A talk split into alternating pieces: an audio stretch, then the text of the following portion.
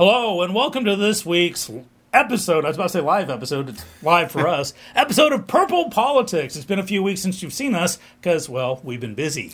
But uh, this is the show where the the red meets the blue, and we try to make some purple in the middle here. I'm uh, one of the hosts, Sean Thompson. And I'm Jay Stittelberg, and welcome to Purple Politics. How you doing, Sean? Uh, it's, it's good to see you. It's Good to been, see- I know, think it's- it's been a month. it's been about a month. A couple of things have happened. The occasional burst pipe. Uh, You know, you've been traveling a lot. I have. Uh, but we've got some stuff to catch up on. Uh, we're going to try a new segment today. Yeah. And uh, it's good to have you back. Uh, as you know, I represent the, the right of the conversation, uh, the elephant in the room, and Jay is the, well, the non right.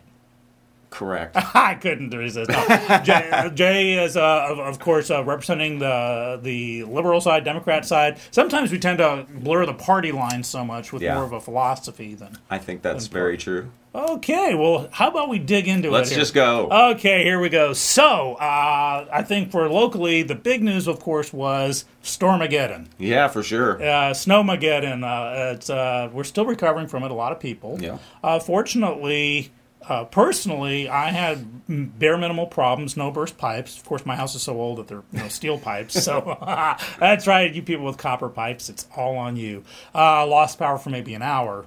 So I actually was able to open my house up to some people who needed it. How about you? Yeah, so uh, we we fared really well. I mean, we did uh, we we lost power a few times. I think our power was out for a total of 26 hours over the course of a couple days. But you know, I made one decision when I bought my house and put a generator on my house, so uh, it, it was humming along as, There you go. as it was going. So I, I was fine. My my mom didn't fare as well. She she lives in the hill country, uh, northwest of Austin, and she she lost power early Monday morning, and uh, she didn't get power back until late Wednesday evening. And I talked to her, you know, pretty much every day. It was kind of spotty because. You know the, the cell towers would go out, and you couldn't get a hold of her because she only has you know s- cell phone. Uh, but in the times I could get a hold of her, I mean, her house got down to about 35 degrees, and you know there were some, you know, there were some circumstances that prevented you know them from going, you know, to a hotel or something like that. It's just two of them, and there's some health issues and four dogs, and the dogs the dogs don't all, all get along with each other. and they have to, so it was quite a quite a mess. Um, she did have one pipe that that broke. Uh, fortunately, it didn't do a whole lot of damage or anything. So it was, uh, but it was fascinating to you know tell her you know when she called me, I, I have this water problem, and I said, There's a drip at about 42 gallons a minute. and I, I it wasn't it wasn't that bad. There was a little bit of water. I guess they have this addition built onto where they you know my. My other my other grandma, her mom used to live with her when she was still alive, so they had a little apartment kind of built on, and it was in this apartment area. And she said, "I found some water on the kitchen floor in there," and she goes, "I shut the the, the valves off under the sink. Is that okay?" That's kind of what she texted me, and I was like, "Well, is that where the water was coming from?" uh, and it was not, Oh. by the way. Uh, so ultimately, I had to, you know, have her tell her to, you know, shut the water off to the house. Right? That'll stop it. Yeah, that, that was fun. Um, fortunately, when she had the plumber come out, I think it was a day or two later. It was it was just a little, you know, connection. It was in the wall, but it was a little connection. It didn't do a whole lot of damage. So it was that was good in in that respect. But but it was scary for her for a while because you know it was getting very cold in her in her house, and you know they didn't expect that the power would be gone for that length of time. So it was uh, it was a little bit, you know. And when we couldn't get a hold of them, oh, uh, yeah. with That's the phones. It made it even worse. So, um, you know, so overall, I mean, at the end of the day, she was all right. But uh, you know, I think it was something that a lot of people experienced, and I'm, I know a lot of people probably had, you know clearly worse experiences than she did. But um, but yeah, it was it was quite a week. right. week. And something the red and the blue can't agree on is that our thoughts are with everyone who did suffer from this. For this sure. was actually a fatal uh, situation here. In, was. in many ways, a perfect storm, literally and figuratively. and as such, it took probably about 18 hours for the the pitchforks and uh, uh, torches to come out whose heads needed to roll on this. And of course you know got evenly split, split up between this is biden's america this is Abbott's Texas. This is deregulation. This is Cal. You know, and so it became this huge muddled mess. So through it, number we were going to have our perspectives. Now through it all, you know, those who suffered, we feel for you, and uh, both of us kind of lucked out on this one. Yeah. And after two floods, I earned it. I deserve this one. So, uh, but let's talk about it because here's the funny thing. Much like I, I'm going back to Katrina Rita time when there was only one time people heard FEMA before then, for the most part, and that was in the X Files movie when they were saying it's a Federal Emergency Management Administration.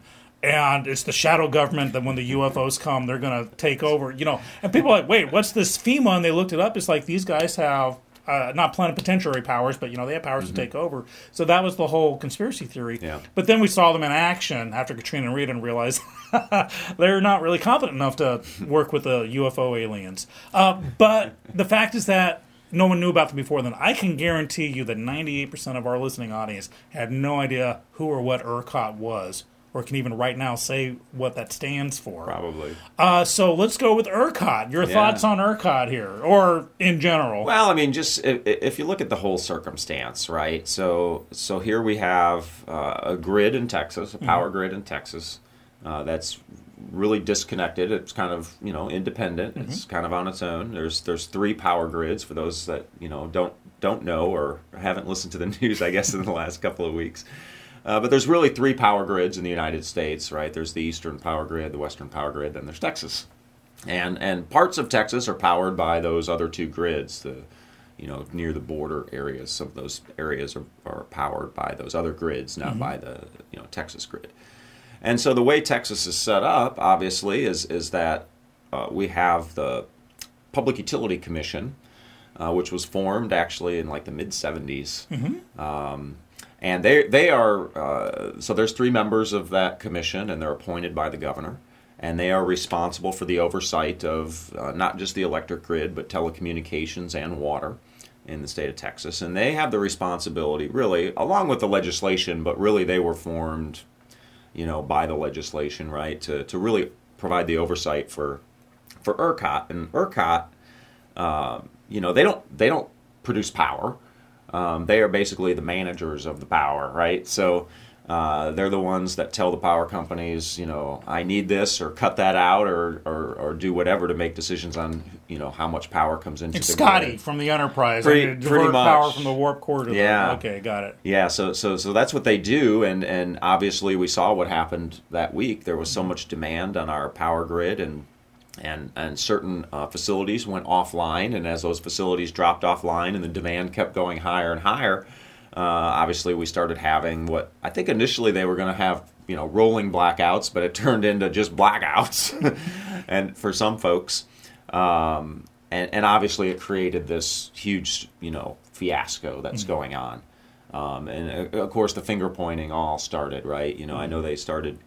Uh, they held hearings at the state at the state legislature, both in the House and the Senate, uh, Thursday and Friday, and you know they had the CEO of ERCOT and you know the the head chief commissioner on on the Public Utility Commission. Plus, they had CEOs of a lot of the energy companies, uh, NRG, and some of the other uh, energy providers uh, that they basically you know grilled, I guess is the best way to put it. To you know, and of course there was a lot of finger pointing, you know, and that, and unfortunately, you know, that's what happens. And and we also learned that, um, you know, the that uh, you know the CEO of ERCOT basically made a statement that said I would have not done anything differently uh, if it were to happen again, uh, and it was really because you know Texas came very close to uh, hitting a limit that would have caused a statewide blackout that that would have lasted weeks. We'd probably still be in it right now, actually, if it happened.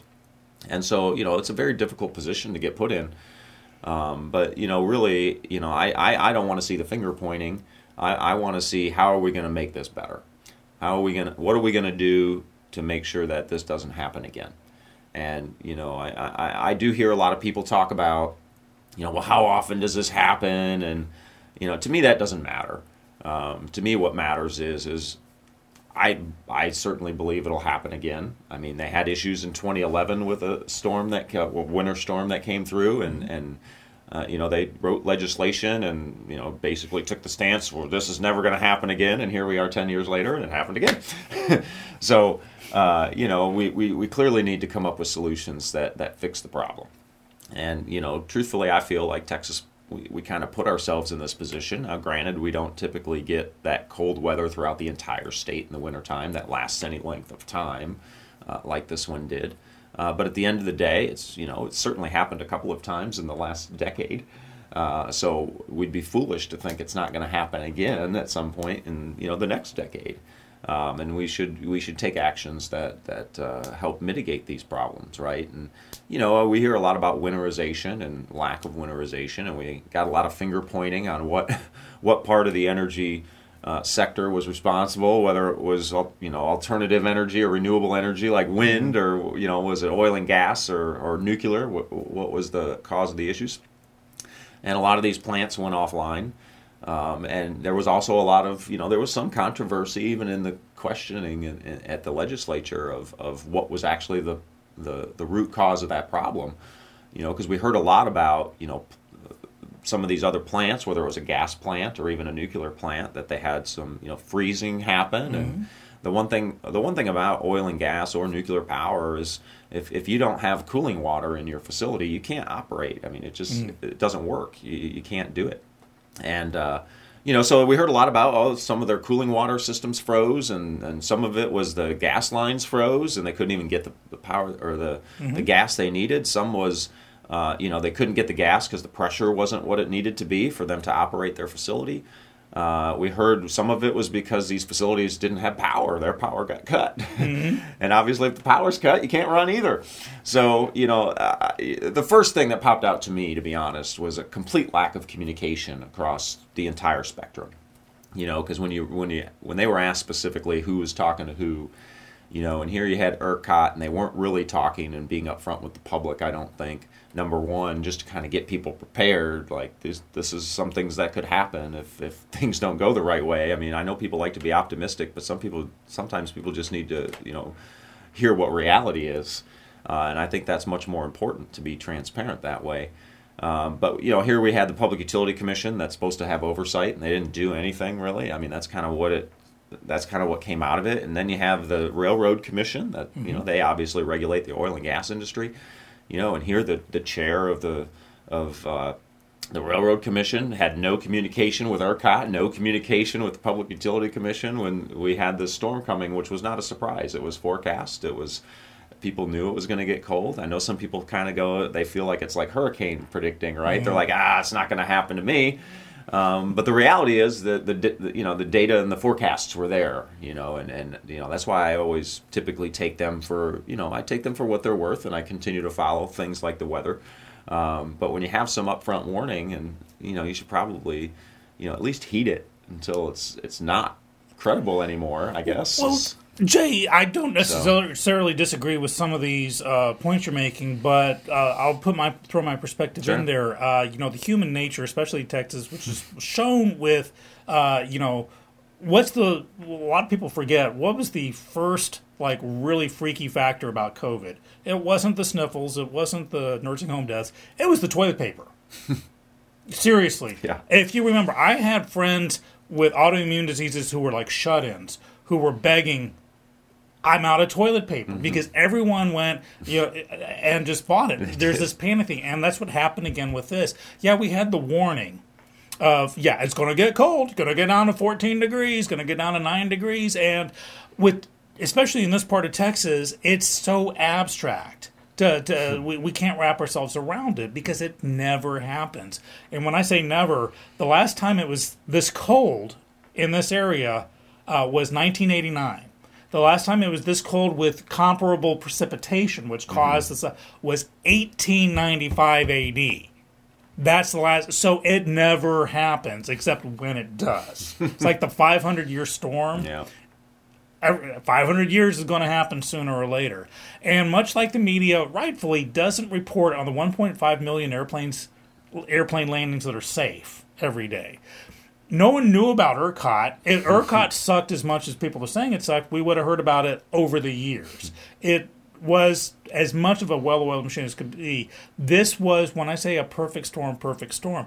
People were given warning, but either you know it's that fine line you got to walk you see it in the movies the asteroids coming going to destroy the world well let's not tell them because there will be panic there's something i don't I necessarily agree with that but there's something in that that and part of this blackout a big part of this blackout issue happened because there's only again scotty and the warp core there's only so much that can go around people cranking up their thermostats to 80 and loading their freezers and deep freezers and, and doing this and it just cra- helped crash the system. So you got to play walk that fine line between be prepared, but for golly's sake, don't bogart all the power because there's only so much to go around. Yeah. Well, well, and we certainly saw it at the grocery store this time. So it, was just, so it certainly wasn't toilet paper that people were after for this store. Yeah, and it's of course these It's- are perishable. Now, of course, you could just throw them outside, and you know, Well, you know, I- milk could be cold. I but- did, you know, we chuckled when we went to the grocery store because we would just see what was empty in the grocery store and what people were like hoarding, and it was just, you know, we were like, is there some secret society that they get on the phone with each other and decide what they're going to hoard for this particular? Get the spaghettios and pork chops. I just love how the vegan section was completely untouched. I'd rather starve, apparently. Anyhow, so yeah, you're absolutely right that uh, there's no single reason for it. What were factors? People blasting furnaces and, and, and panic buying. Uh, the fact that if it was just cold, if it was just as cold, it would have been handled a lot better. But with the precipitation, so yeah, because some wind turbines freeze froze up doesn't mean we don't do wind energy anymore. just because gas, natural gas lines froze up doesn't mean we do gas eh, you know, not do that anymore. It was a perfect storm. Now, I personally feel that you do have to prepare for the worst and you have to have contingency plans. Hey, what if it gets down to this and A, B, and C freeze? And uh, we both worked in the oil and gas industry, and I remember the Macondo well situation, what people know as the Deepwater Horizon. Company I worked for actually built the wellhead for that, which actually was one of the few things that worked, which is why they were taken off the defendant list. But I was talking with my boss, like, why is it taking so long to cap this? Mm-hmm. And he said, well, they hadn't thought about it. I'm like, well, how can you not think about this? And we're going through the. Hmm. It it comes to a point where he says, you got to keep in the realm of reality. Mm-hmm. And I remember as a very small kid, I was talking with a fireman and asking, well, if a fire truck's coming out and if I'm blind trying to cross the street, how do I not get hit by a fire truck? And they said, well, we have, if you're blind, we have sirens. I'm like, well, what if I'm deaf? Well, we have the bright lights. And I'm like, what if you're blind and deaf? And he's like, there comes a point where we can only do so much. Yeah. So I kind of feel with ERCOT, maybe a head or two needs to roll, even if it's symbolic.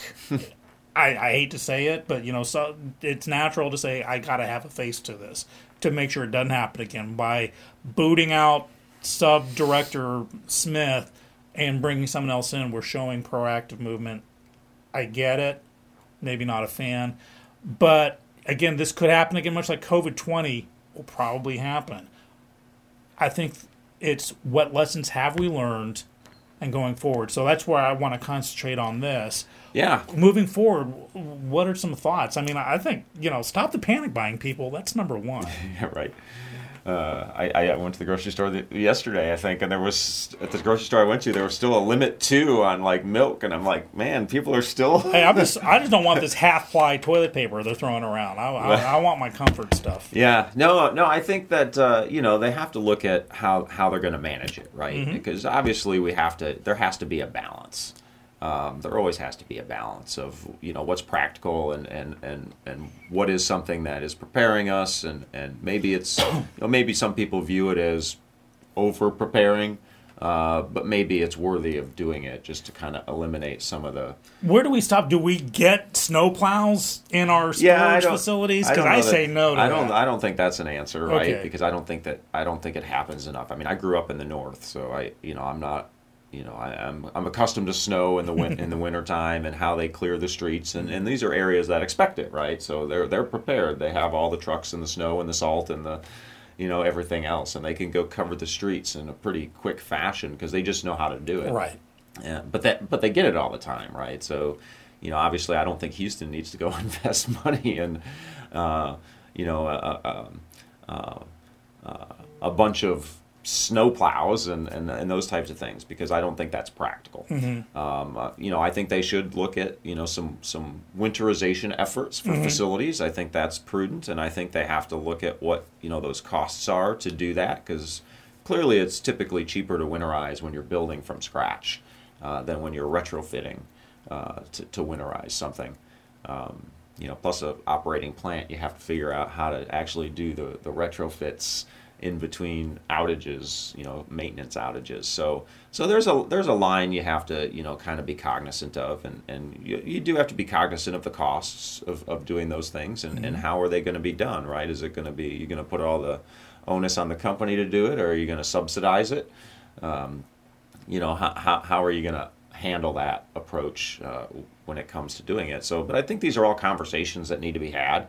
You know, I, I, I don't want to see the finger pointing of, oh, it was this, you know, sec- segment of this energy sector or this segment of the energy sector. I think we just need to come up with practical solutions that will help solve uh, the problem, right? Because, you know, y- y- the fact that Texas deregulated, you know, the, the energy sector many, many, many years ago, um, you know, it, it it's it sounds great always on the outside when you talk about it, right? And I always tell people, you know, like a capitalistic society, we live in a capitalistic society, and and in order for a capitalistic society to really work the way you want a capitalistic society to work, there has to be regulation. There doesn't need to be overregulation, um, but you have to have regulations in place because as I tell everybody, money's the biggest evil on this planet. And if we think that people are and businesses are just going to do the right thing and left to their own devices, we should we should think twice uh, because that's just not how it works, um, unfortunately. And and so I'm a big proponent of making sure there's appropriate regulations in place. and that's where the argument gets lost. It's uh, like Hmm. like immigration. It's like it's it's not a, a either or a situation. or. Yeah. I absolutely agree. There needs to be, you know, unchecked industry. That way, dragons lie. There must be some, of course. And I think the danger is overregulation. One word you said earlier that I think is key to this whole topic is communication Oh, yeah. or lack thereof. And this is what kind of tickled my funny bone because it came out that there were members of the ERCOT board that weren't Texan. and this was just like, you know, grab the pitchforks and, and put these guys' heads on a pike because they weren't from Texas. But my response to that it's we were unprepared on many levels because it's not us. We get hit by a hurricane, we we pick it up later. Anyone else gets hit by a hurricane, first they have a telethon, and then Texans go there because we know how to reestablish the infrastructure. So you know, if you notice that we've got uh, I can't remember the oh the Cajun, Cajun Navy. Cajun, you know stuff like that. You got those in the zone, the Texans and Louisianans who know how to do it. So when uh, is it Sally? Who was it that hit the S hurricane up in the eastern seaboard? Oh, in the Northeast, yeah. that one, you know, we schlepped up there because that was unknown territory to them. They couldn't handle it. And that's, you know, there was a lot of bailouts and telethons as a result of that.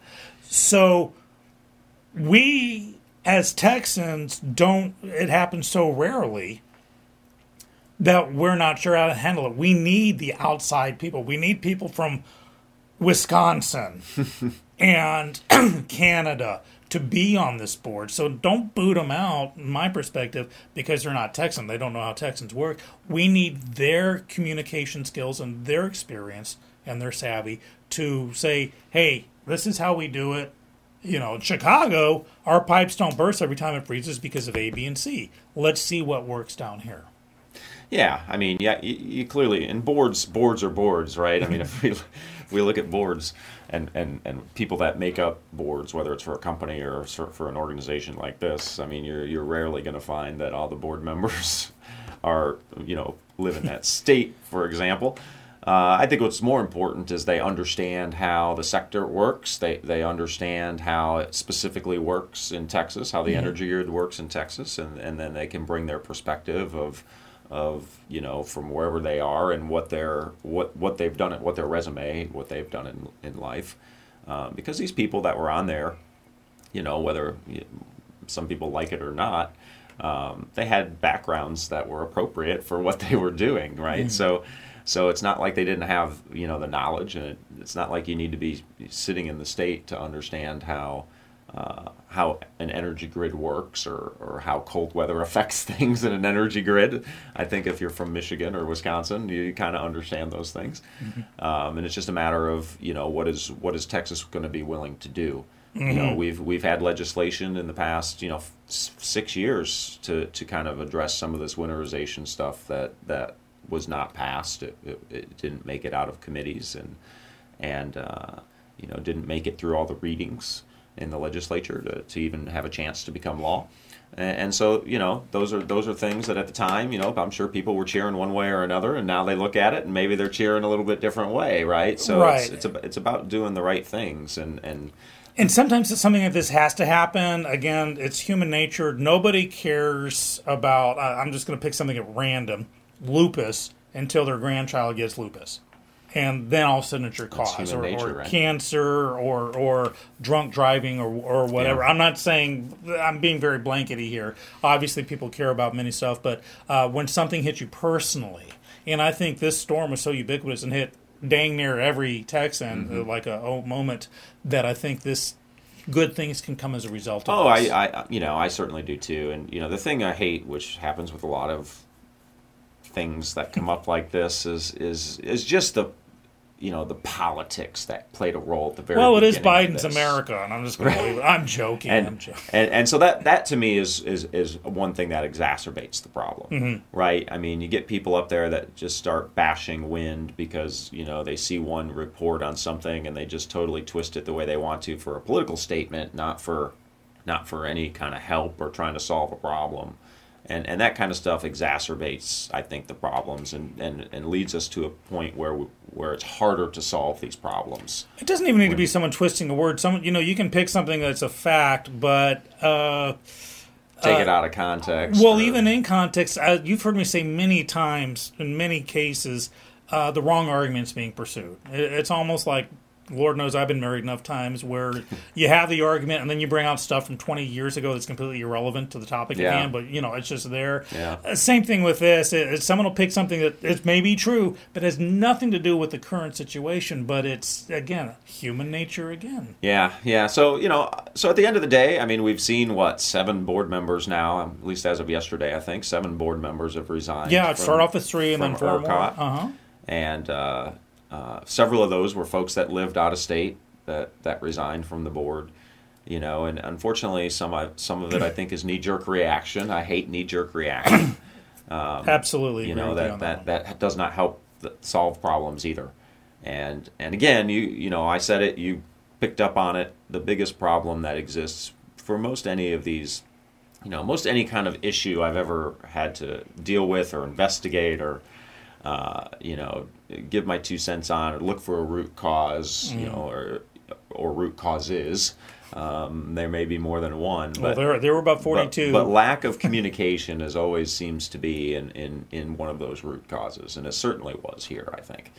Um, so, you know, you'd think, you'd think over time we would, as a, just as a society, start recognizing the importance of communication. One would apparently, think. Uh, well, a big part of communication, a, of course, is when people are able to provide their own unique perspectives into a situation where I can provide my perspective and just, you know, be in my echo chamber and you can do the same and rarely meet in the middle. So where communication happens is taking our perspectives and putting them in, which leads us to our yeah. next new segment we're going to try here. Uh, I, will I'll kind of like lay the prehistory and then Jay, I'll let you tell them what we're doing. So a couple of episodes ago, I had a list of stuff that I just wanted to present and it turned into a, a, a one-sided, I just, I felt bad at the end of it. What about this? What about this? Uh, but Jay and I talked about we have our perspectives, and so from that, talk talk about the new uh, segment we're going to try here. Yeah. So so what we want to do is, uh, you know, since it's been a few weeks, this this will be a good one, just because you know we have a few weeks to go back on here, mm-hmm. just because of, of, our schedules. And, and this working out, we'll have to we'll have to see how it works when you know we get back to doing kind of a weekly show because you don't necessarily always have as much information for you know in a week. It just depends. Um, sometimes we do, but uh, uh, but this one will be good, I think. And well, at that point, we can do a clip show, yeah, best of, best of, or something, right? Off. Because uh, so this time we have like four weeks of, of material yes, to kind of look at, And, and really what we want to do with this segment is, you know, I'm going to give, you know, my views. And, and my views is for this first segment, or this first time we do this segment, is really going to be, you know, my views on how I think the administration is doing uh, and the types of things that they're attacking here at the beginning of, of the administration and, and, and how I see those things. Mm-hmm. Um, you know, good, bad, or otherwise for some folks, I guess. Uh, so I'm just going to kind of give my perspective from where I sit, uh, you know, in the in the political realm uh, of of how I view how things are progressing at this point in time. Over certainly over the last four weeks since our last show.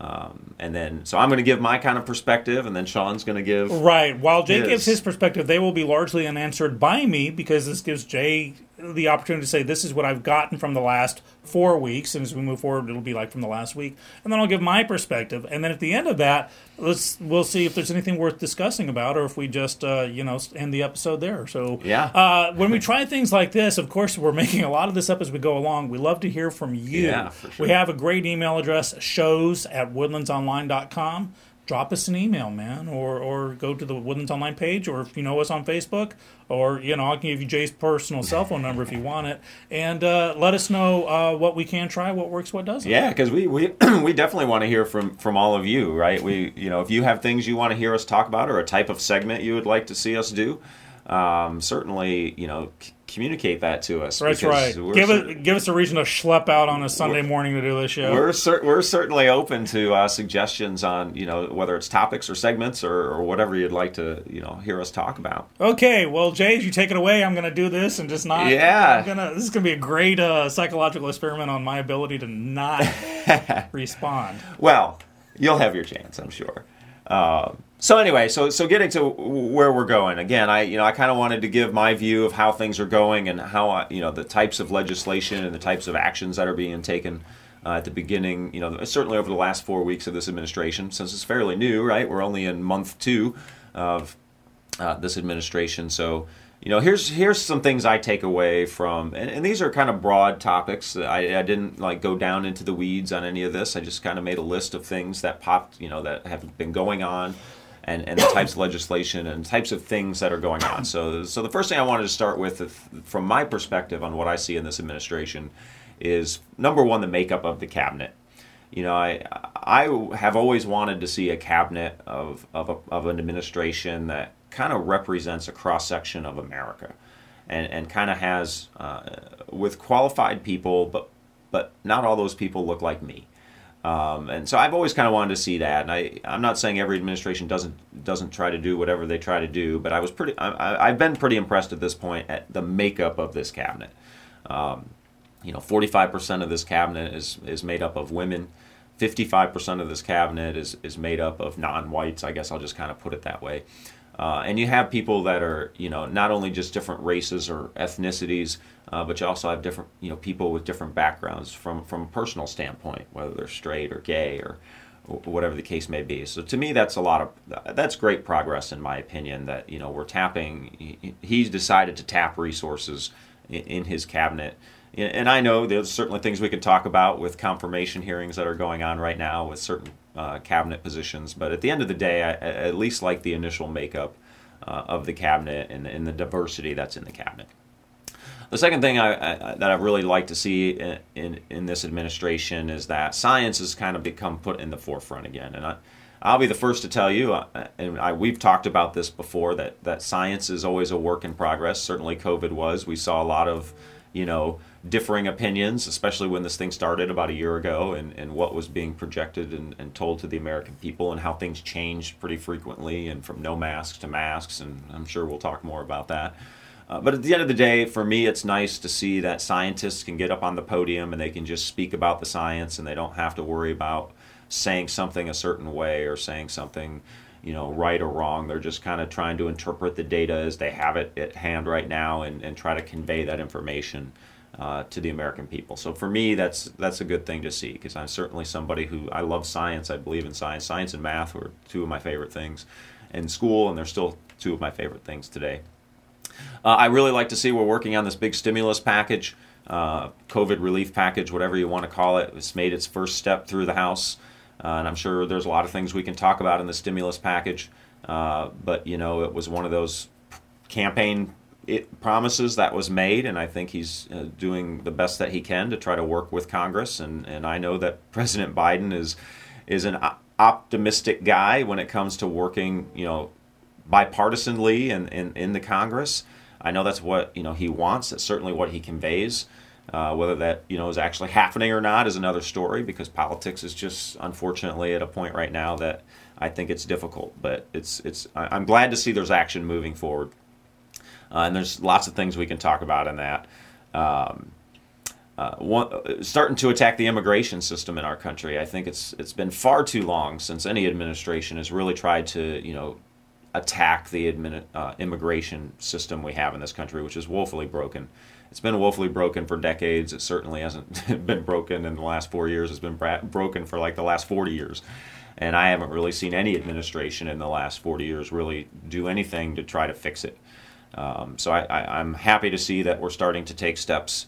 Uh, and there'll be lots of discussion, I'm sure, coming um, uh, in, in, in the future here about immigration, especially when legislation starts to come forward. Uh, you know, the, the Equality Act, which passed the House this week, that's another a step in the right direction, in my opinion, from ending discrimination for people that you know can get discriminated against just for simply who they love uh, and how they live their life. Uh, so for me, that's really a, a, step in the right direction. I really like to see that. Uh, and in addition to that, not just the Equality Act, but also you know ending the ban on you know trans members of the military. It's a good thing to see. I, I'm somebody who believes that if you are physically qualified uh, and you can pass all the tests you need to pass to get in the military, then you certainly should have the right to serve in the military if you choose to, and it shouldn't matter who you love or, or who you identify as.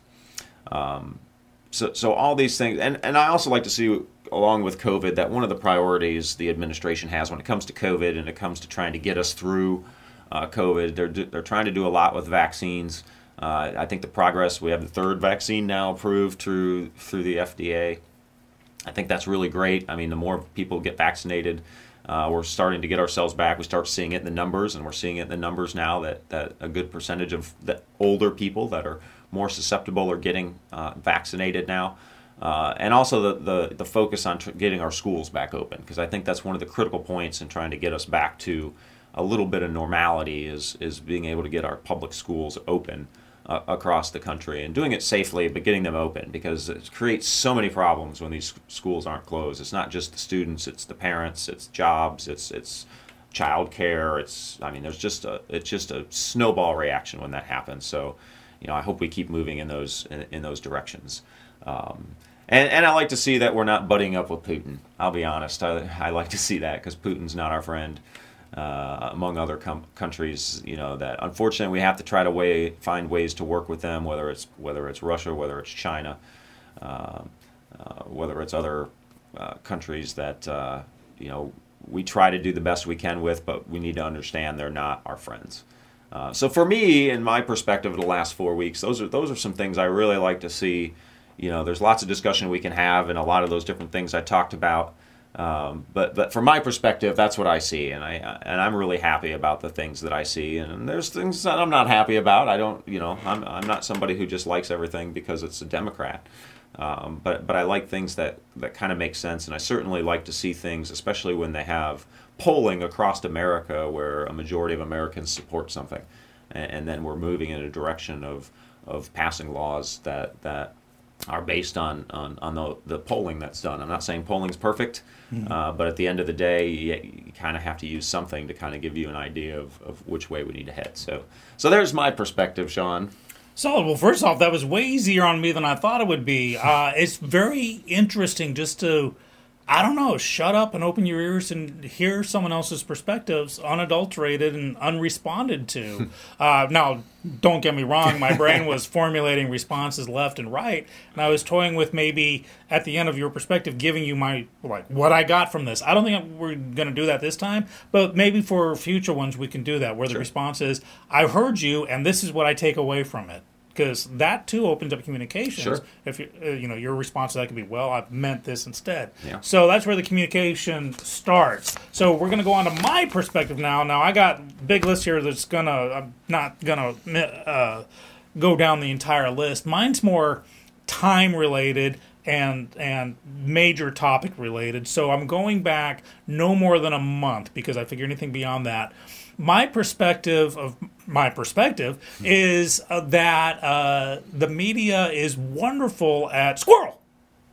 That's right. We just don't look at this one and forget about this one because that's so yesterday. And there are so many unanswered questions that when someone like me may try to bring up something like, I don't know, Hillary Clinton emails or Hunter Biden laptops, I'm told, well, that's so yesterday. And it's like, just because we don't have the, just because it happened a long time ago, doesn't mean that. So th- a lot of my perspective is things that have maybe been forgotten about or made to be forgotten about, or, well, we'll take it from there. So, uh, COVID data, this is a big thing that, you know, it seems to be a lot of state versus state. And Jay's talked about the need for communication. I agree. California refused to share its COVID data, saying, quote, it's a very complex set of measurements that would confuse and potentially mislead the public. In other words, the California government saying, we know more than you do, so we're just not distrust us. Not a big fan of that. At the same time, when California issued its stay at home order, 2,572 people were, were in the Los Angeles County Hospital. When it was lifted on January 25th, uh, three times that amount were in, and so it literally made no sense to ban indoor dining or this and that when the numbers actually went up in California. Um, at the same time, I began my, and I say this with all sarcasm in my voice, love affair with Press Secretary Jen Psaki, who I think is woefully unprepared for her job. She starts off answering reporters' questions What is Joe Biden's favorite ice cream? Uh, it's nice to know it's uh, chocolate chip. However, uh, Jen Psaki is presented that she is absolutely unqualified to do her job. Uh, when when asked by a reporter uh, who uh, this is after it was revealed that Psaki was receiving questions beforehand.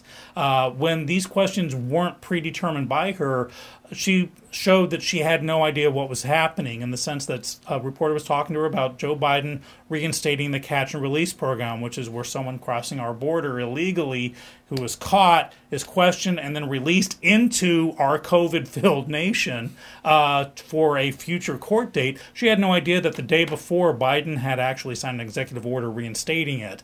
And she also, just a couple of days ago, exhibited complete ignorance of the Canadian border being closed for like the last year.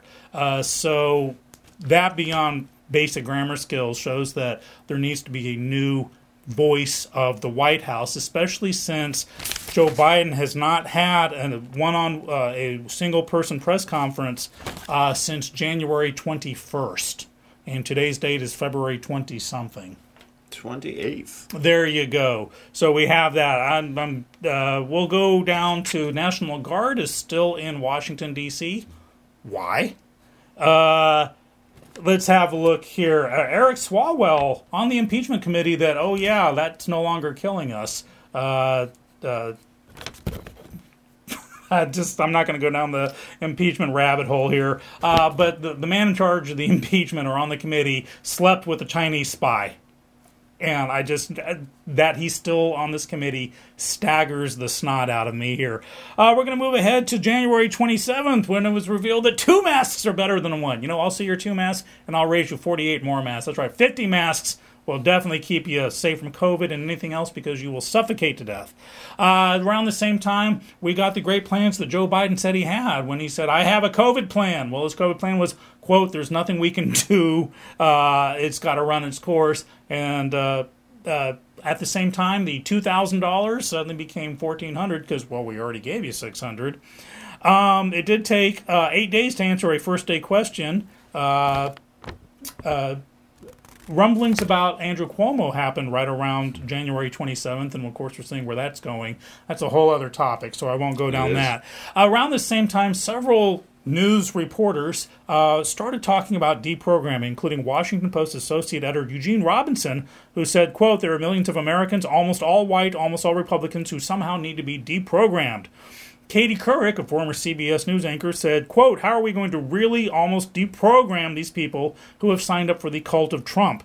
ABC News political director Rick Klein said, quote, The fact is that getting rid of Trump is the easy part. Cleansing the movement he commands is going to be something else, end quote.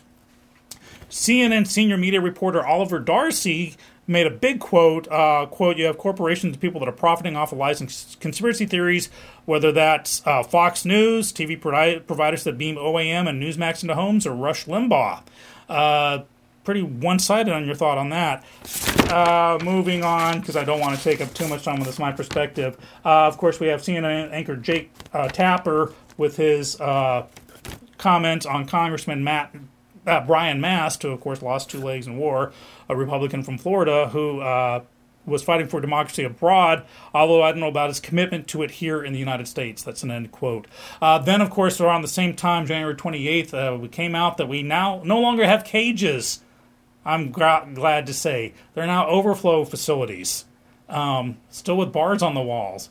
Um, but if you saw the pictures, uh, yeah, it's problem with communication and perspective is changing the words, and I've always had a problem with that. That we must, uh, you know, one of the first things Congress did was get rid of personal pronouns as part of the House rules, which technically means that Kamala Harris is no longer the first female vice president because you can no longer say female in Congress. You can't define anyone by their gender in Congress.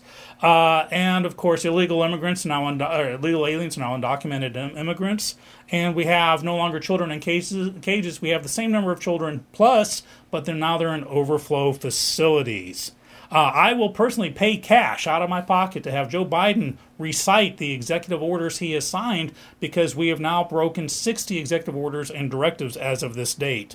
Uh, of course, uh, JR earlier talked about the uh, cabinet. I am a fan of diversity. I, I, truly am, and it is interesting to see. I, I like seeing uh, women in these powerful roles. I like seeing uh, minorities in these powerful roles. Uh, I look at TV shows throughout my whole life, and I just can't help but notice how white they are. and I really think this is something that needs to be uh, changed. However, I do have issues with the nominee for the attorney general, basically saying that uh, if it happens during daylight hours it's domestic terrorism, but the same thing that happens at night isn't because most everyone's gone home. And the nominee for Secretary of Health and Human Services, I believe, uh, someone who's trans, and I'm, all, I'm a huge fan of that, but basically uh, refusing to answer. Three year olds have the uh, uh, option to change, uh, uh, to pursue gender options, including medical means, whereas schools nowadays, you can't even take an aspirin uh, without, hmm. well, you can't period at all. Um, I could go on so much more, but I don't want this to turn into like a bitch session. Just uh, the big thing for me, two big things that happened. One was kind of not personal, and one was personal. Time magazine uh, released uh, an article that talked about uh, the election, where they, and this is a quote: "A well-funded cabal of powerful people behind the scenes to influence perceptions, change rules and laws, steer media coverage, and control the flow of information. We're not, they were not rigging the election, they were fortifying it. Uh, yeah, not uh, changing rules and laws after an election started is not fortifying, it's cheating. Uh, so there's that. A personal issue, and this is funny for me, and please feel free to pipe on this one. Uh, I had a Twitter experience uh, the other day. I was uh, seeing people talk about they were getting banned because they were posting a picture pictures of Joe Biden sniffing women. Uh, and these are public domain photos shared by the news uh, with the joke with it. He's going. He doesn't want to get COVID because he'll lose his sense of smell. And people being told they were being banned from Twitter for for sharing retweeting this. I tried it myself, and sure enough, I was banned temporarily from Twitter because that meme uh, went against Twitter's child sexual exploitation policy.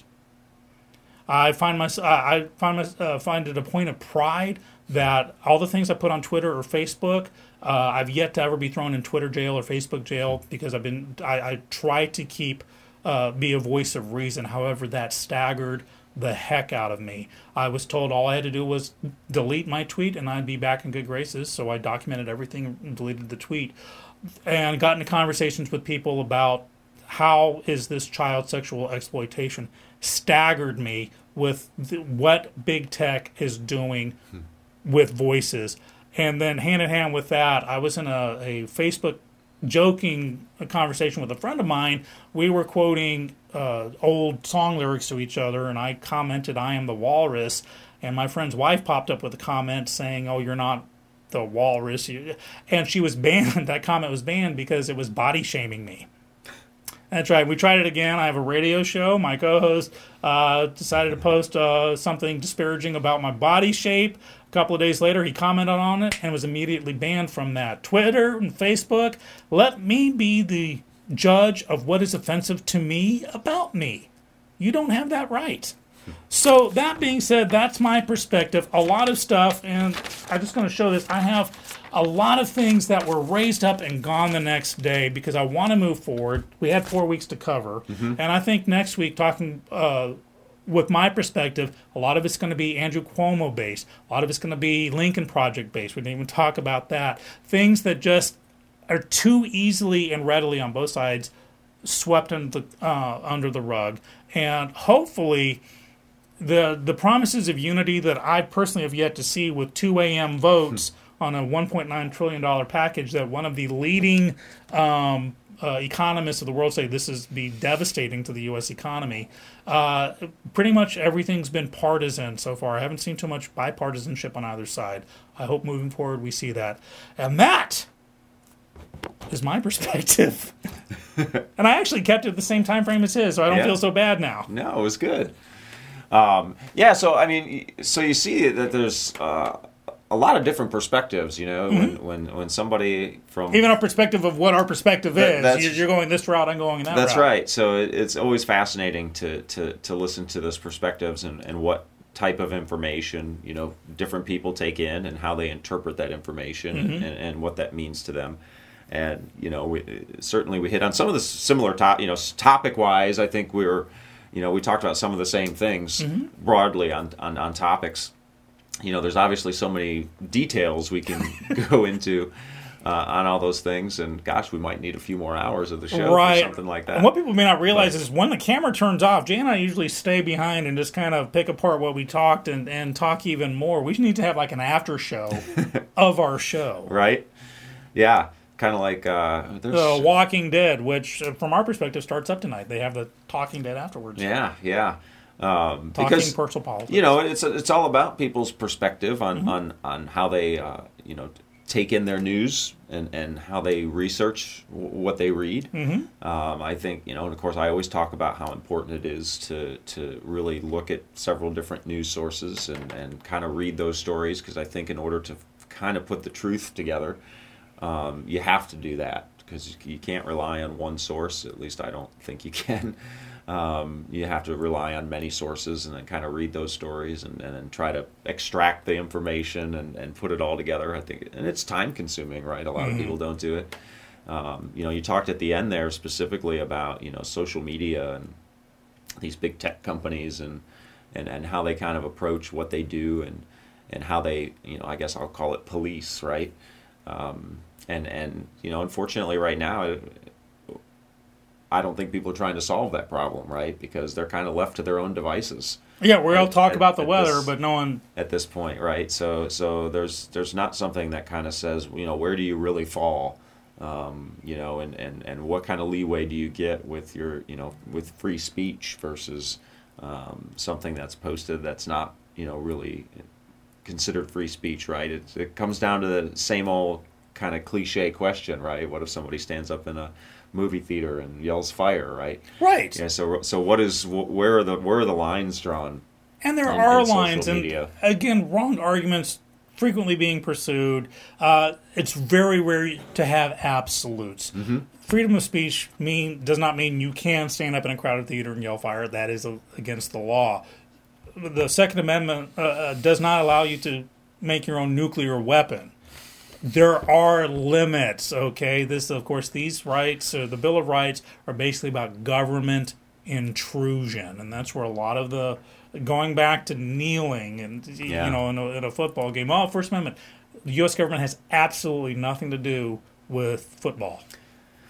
Yeah, and uh, just like I talked about the Equality Act, you know, I was uh, really Mm-hmm. kind of looking at, you know, what, you know, what, what are the pros, the people that support it, what do they say, and what are the people that are opposed to it, what do they say, and what Mm-hmm. Well, are can we their take that. Jay, for a sec? Yeah, I mean, it's really a fasc. I mean, it's fascinating to me. I mean, at least you know the at least some of the research I did on this and, and what I kind of looked at. Because I was really more interested in the opposition, right? Like, what what were the arguments on the opposition side? I can give you a couple of my And- perspectives on that. Yeah. In regards to uh, trans individuals in the military, for instance, because you are former military, Mm-hmm. I grew up in the military, uh, and I know that uh, a big proponent, for the most part, of military life is being quote battle ready, Mm-hmm. and that is if you have a root canal scheduled. You're not battle ready. You can't go into battle. Now, I'm largely ignorant on a lot of the actual procedures of, of transitioning, and I'm you know I'm never afraid to say what I know and what I don't know. Uh, but I would believe that it is an ongoing medical process that involves surgeries uh, and future dates.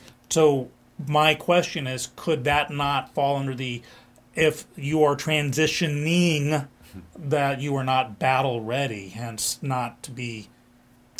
Well, I mean, I, I, I think it's a good question. I you know I'm certainly no expert Yeah. uh, on, on on the topic by any stretch of the imagination, but you know I think that you know I, I think there's enough science and data out there. And, and quite honestly, not every person that's trans is it wants to have reassignment surgery. Right, because uh, Um, thank you for that. There are actually various levels of that. know, not every, not everyone that's trans wants to do that. That's not you know that's not how they envision themselves or Mm-hmm. how they, they, they look at it. Uh, to me, it you know it goes along with you know what what the medical profession says and how it progresses as far as what medical care is required. And to me, if just like a woman being in the military and being pregnant, you know what what are, what are what are the limitations that are put on her if she becomes pregnant and how is she categorized? And so the same thing kind of has to happen if you have a person that's trans and and they want to transition over the course of time. What is that? What is that process? What you know? What uh, where do they fall? How? What can they do? What can they not do? Um, because the one thing we have to recognize too in the military is that you know even though people may not see this or understand it is that not every person that joins the military uh, is a person that will ever see the front lines of a war they will never travel to a war zone i mean you have you know jobs in the military that are that are shore based they're in an office uh, they're not jobs that'll ever put you you know deployed to iraq or afghanistan or any of those places uh, that's just that's just not how the military functions. I mean, there's certain positions in the military that don't ever deploy like that, and so, you know, to me that also goes back to, um, you know, the pe- types type. Is there a position in the military that somebody can be assigned to that they're productive and they do their job and they're good at their job and it doesn't interfere with battle readiness or anything else? Because again, not every person in the military ever would be deployed. And So- I concur. Does that also open it up to someone, let's say, wheelchair bound? You know, can they actually because they physically can't go through uh, at post maps, you know, through uh, uh, uh, boot camp Mm-hmm. or basic training, but they may still be able to have a value added contribution. Now, I'm not comparing a paraplegic to a, a transitioning individual, but I'm saying there are always. I, I feel the bigger argument here, or the bigger point of discussion here, it's is it only you know this person this type of person with working legs that can go in the military or is there room in, in the military for those who don't have it but can still make a value-added contribution Yeah, I mean, I, you know, I, I don't know the answer to that. I mean, you know, the one thing I know about the military, having enlisted first and then becoming an officer, is is, is that all, no matter what you did, you know, if you started as enlisted, you had to go to boot camp. You had to complete boot camp. Um, you know, and in the officer corps, it just depends on how you become an officer and, and what way you go, whether you do ROTC or, uh, you know, whether you do the Naval Academy or any of the service academies or, um, you know, uh, a commissioning program um, that you go to, which is kind of their boot camp, if you will. Um, so I think all those things come into play, and there's certainly a lot of people in the military that are that are in wheelchairs. Of course, they are in wheelchairs because of the military. right right um, you know, and, but they're and- still serving and but they're that's kind still of my serving, point and they're still serving. your you lack know, of so- ability to use a particular part of your body or do full Yeah. physical activity does not preclude you from continuing your military Yeah. service why should it preclude you from entering military service? Yeah, it's a good question. I mean, I, I don't know the answers. Uh, nor I. We'd don't- love to hear your perspectives yeah, on that too. I don't have the answers, but you know, to, for me, it's so I, I'm glad to see that you know because obviously these types of t- conversations have been had in the military for years and years and years. I mean, somebody in Washington didn't just decide, oh, let's let trans people in, in, into the military or gay people for anyone in the LGBTQ or community. let's go back a few years, know. black people in the, in the military. You know, so these decisions weren't made in, in Washington D.C. They talked to service members, they interview service members, they ask them because because all these people, you know, whether you're gay or trans or you know, they've been in the military for years, years and years and years and years and years, whether it was al- allowed or not. Um, so obviously, talking to people in the military, I mean, they have a good perspective because you know it's not like people didn't know. and so, can you function or can you not function? And, and, and I think obviously they've shown that they can, and they can find ways to uh, to make it, you know, fruitful for everybody. I guess is is, is, is a good way to put it. Um, but again, you know, for me, again, like the uh, the opposition just to the Equality Act itself. I mean, it's it's really it's really focused um, on you know two things that I really found prominent: religion, uh, and a lot about women's sports, which is about you know a, a trans woman and, and sports, which I think is an interesting topic. I think That's, that's the headline one. Yeah, the sports thing is an issue, but I think the larger issue is for decades the women's rights movement has had to overcome insurmountable odds that I feel on some levels suggest that rug's been yanked out from under them because well you're not a woman and we can't call you a woman anymore so it doesn't matter. Uh, so I think a glass ceiling could easily have just been re firmly reestablished because the odds of a lot of men suddenly saying I'm a woman enjoying the WNBA or, or whatever, you know, the numbers are just way, way, way, way down there. They make for great headlines, but in a in a polite society, doesn't really affect anybody. But I think it's the broader mindset, much like uh, you know the fact that Kamala Harris is the first female vice president. Mm-hmm. And she is of color which is wonderful. I mean much as my personal feelings on her aside my political feelings on her side we've between barack obama and kamala harris we've shown that and actually to an extent donald trump we've shown that literally anyone can achieve the higher levels mm-hmm. That you know race no longer has to be an issue gender no longer or, or biological sex however you want to phrase it or even experience uh, can, can get you up there but by that same token nancy pelosi's refusal to the, the, the rule that personal pronouns are no longer allowed you cannot identify as a man or woman in congress that negated the whole thing by her own rules. So that that that's my that's my response to that. It's it's I I guess I'm more kind of slippery slope kind of guy. Yeah, I think that you know, I, as far as like personal pronouns, I mean, people can define their own personal pronouns, right? I think that's how it. I honest to God don't care You know, how how you wish to define yourself. I don't either. I Very very few people do it, and this is one of the things that Jay and I agree uh, agree on. And I think today showed that even when we give our perspectives unanswered. I, at no point did you say something that I want to go, oh, come on, Jay. Or, and I'd like to think that maybe the same thing with me, that, you know, we may want to respond, but it's like, what the heck is this guy talking about? Yeah, no, I think it's good. I mean, I, I- I think this is what people need to do, right? Mm-hmm. I, I think it's important that you can give a perspective, and I think sometimes it's important that the other, you know, party just sits back and listens. Shuts up. you know, and, and I think it's good to do that. Yeah. I, I think because when people sit and listen and they don't just try to think of how am I going to respond to this Mm-hmm. as opposed to just kind of listening to what we say, you know, because I've said this many, many times, you know, you can be on different political sides of the aisle and, and ultimately your, the end goal is probably very similar. Uh, for a lot of different categories, it's just how do you get from, from A to B? Absolutely. is, is where the differences occur. Um, and, and when you can actually sit and talk to each other and you listen and hear what they have to say and what their perspective is, uh, and and uh, don't always again just think about what the response is going to be, but just listen and, and let the person speak, and then you can have a discussion afterwards when both people have kind of given their perspectives, and then you can sit and have a discussion of if you want to go into a specific topic or whatever. I think I think more people should do that. I think they, they would find that you know, again, the, the old cliche, you have a lot more in common than, than you don't. Um, and and the only difference really is is in the A to B. You know, we want to get here. Mm-hmm. This is where we are, but how do we get there? And and that's where usually the differences come, especially in politics. And and that's where you have to have the conversations, and that's where you know communication's important. That's where compromise is important to actually get things done for, you know, the American people. Uh, and and that's how it should be. You know, I I, I think you know our politics has been in disarray for a long time. I, I hate seeing how in disarray it is.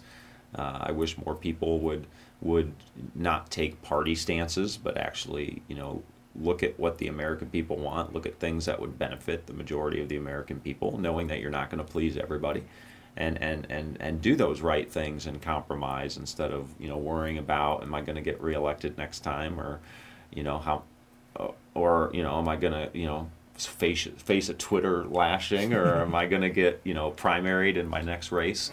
Uh, because those things shouldn't really play a part in your duty and your oath uh, when you get elected to an office. You know, it's it's not about how long you can stay in power. It's it's can you do good things while you while you've been fortunate enough to be in that position, and and be able to go home and sleep at night knowing you did the right things, even though it may have not been politically beneficial to you. So I wish more people would do that. Well, great perspective, great conversation, but this conversation's come to a close, which means we reached down because Jay and Sean have determined that at the end of every episode of Purple Politics, we must crack open a drink and toast each other for our perspectives and our ability to have civil discourse, even when we may be di- diametrically opposed and may not even find that common ground. We could still share a drink afterwards. Cheers. Jay, cheers on you. Cheers to you. Cheers to you. So next week, we'd love to hear your perspective on what we're doing. We'll have our perspective segment. I think that worked, and of course, it'll be shorter, where maybe we can go into more detail instead of. I know I was all over the map on that one. Uh, but thank you so much for tuning in. We'll catch you next time. Have a great week.